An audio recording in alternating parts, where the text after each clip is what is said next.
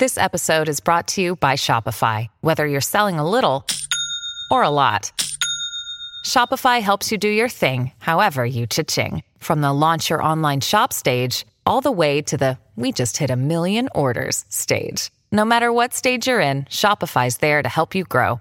Sign up for a $1 per month trial period at shopify.com slash special offer, all lowercase. That's shopify.com slash special offer. Hello, everyone. This is Tom Fox. I'm the Compliance Evangelist, and I'd like to welcome you to the December edition of my one month to a more effective compliance program series that I have been running throughout 2017. In this month of December, I'm going to take a look at one month to better written standards for a compliance program.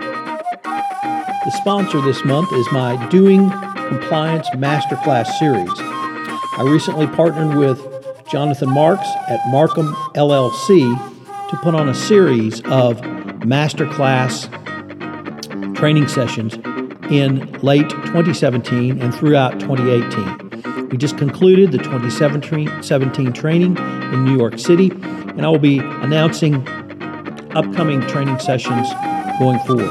If you have enjoyed and utilized this podcast series throughout 2017, you will find the masterclass is an excellent way for you to take your compliance program to the next level.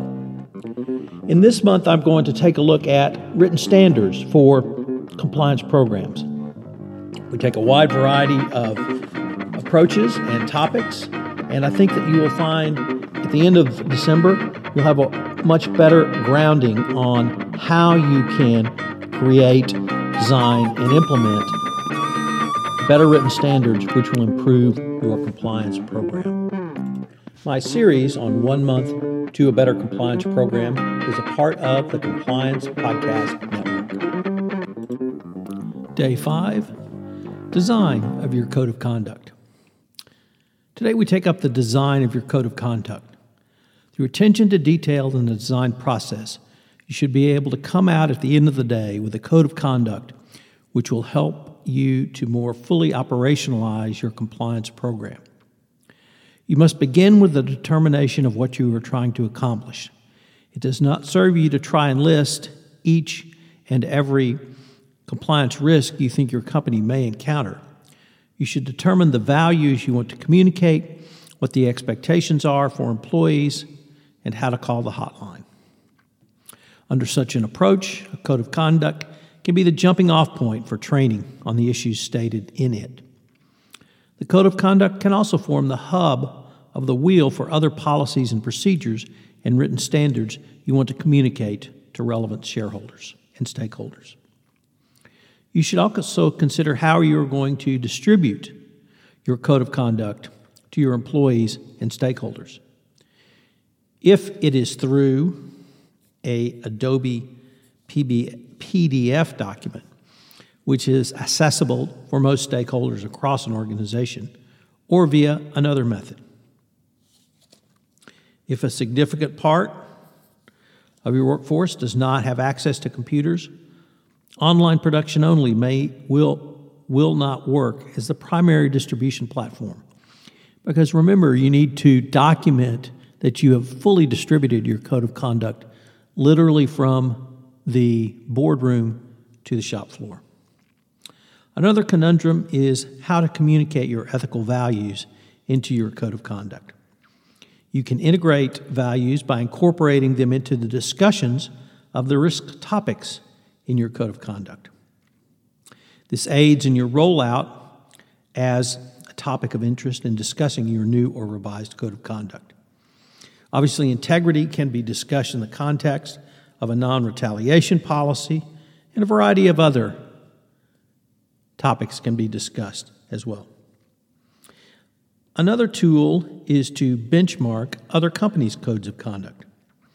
You should consider other companies in your industry, organizations that operate in the same geographic area as your organization does, and companies with a similar employee size. Consider what they are doing, determine what appeals to you and what you think might work for your organization. If you have not updated your code of conduct for some time, there will probably be new areas that you need to incorporate into your updated version. Two obvious new areas include, or rather involve, social media and cybersecurity. Such an exercise will help with your goal setting at the beginning of the project and allow you to move door, more directly to drafting of the text. If you're starting from scratch, an outline is a good way to go. If you're working from a current version, you may want to go through a few drafts with redlining the text to eliminate confusing language and unnecessary legalization, which of course is meaningless to anyone in your organization other than lawyers.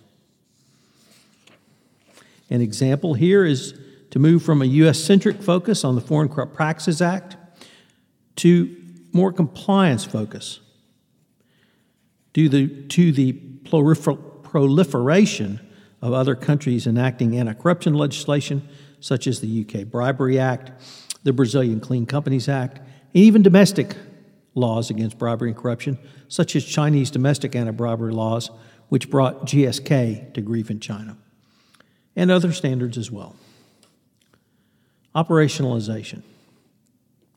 Although the Code of Conduct was not specifically mentioned in the Department of Justice's 2017 evaluation of corporate compliance programs, the, the overriding concept of operationalization applies equally to your Code of Conduct drafting or updating exercise.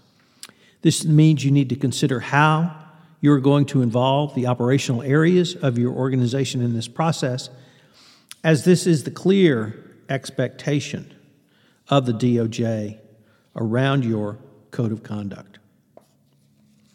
You should engage a focused group tasked with doing the red lines of the text.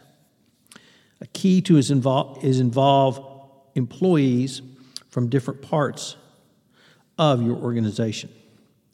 It is important to involve people from outside the compliance and legal function in the process so that you will get buy in from a wide variety of corporate business functions. This can certainly aid when the time for rollout comes. Using business folks to help develop Q&As, examples, or scenarios can also help to address common questions from employees in the field and can be useful in making your code of conduct training more effective. Having someone in operations suggest to you what would be a good example or a good Q&A because it is an issue in the business unit it is an issue the business unit deals with on a daily basis can be most useful.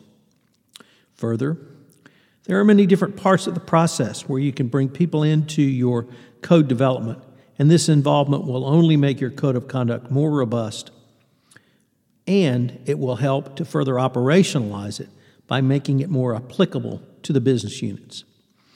Indeed, the government will probably ask who, outside the compliance and legal function, was involved and what their contribution was. And finally, don't forget to document, document, document. Getting different perspectives is important, but you need to include non compliance team members early in the process by helping you in the planning phase through drafting and rewrite up to implementation and rollout. So, what are today's three key takeaways? Well, Number one, get your business folks involved from your co- in your code of conduct drafting or revision early on in the process. The earlier you get them involved, the more they can help you to operationalize your compliance program going forward. Number two, ethical values should be integrated in and integral to your code of conduct. But recall that this can be a part of your ongoing 360 degrees of communication, both in your rollout and your continued communications about your code of conduct. And finally, number three, you're going to have to answer the question when the government comes knocking about how have you operationalized your code of conduct. I certainly advocate having as many business folks as a part of your overall drafting team. Utilizing input from people outside the compliance and legal function is a good way to get started, but that's only a start. You need to have their continued participation in your 360 degrees communication and rollout and communications going forward. This is Tom Fox. I hope you've enjoyed day five of one month to better written standards, and I hope you'll join me tomorrow for day six. This is Tom Fox again. Thank you for listening to this episode of One Month to Better Written Standards in a Compliance Program. I hope you'll join me tomorrow for another episode. If you have listened to this podcast on iTunes, I would ask that you would rate our podcast, as it would help in our rankings and also help get the word out about the only daily podcast which will give you a hint or tip to improve your compliance program. Also, if you have any questions, you can email me at tfox at tfoxlaw.com. This is Tom Fox. Thank you again for listening. I hope you'll join me tomorrow. My podcast series of one month to a better compliance program is a part of the Compliance Podcast Network.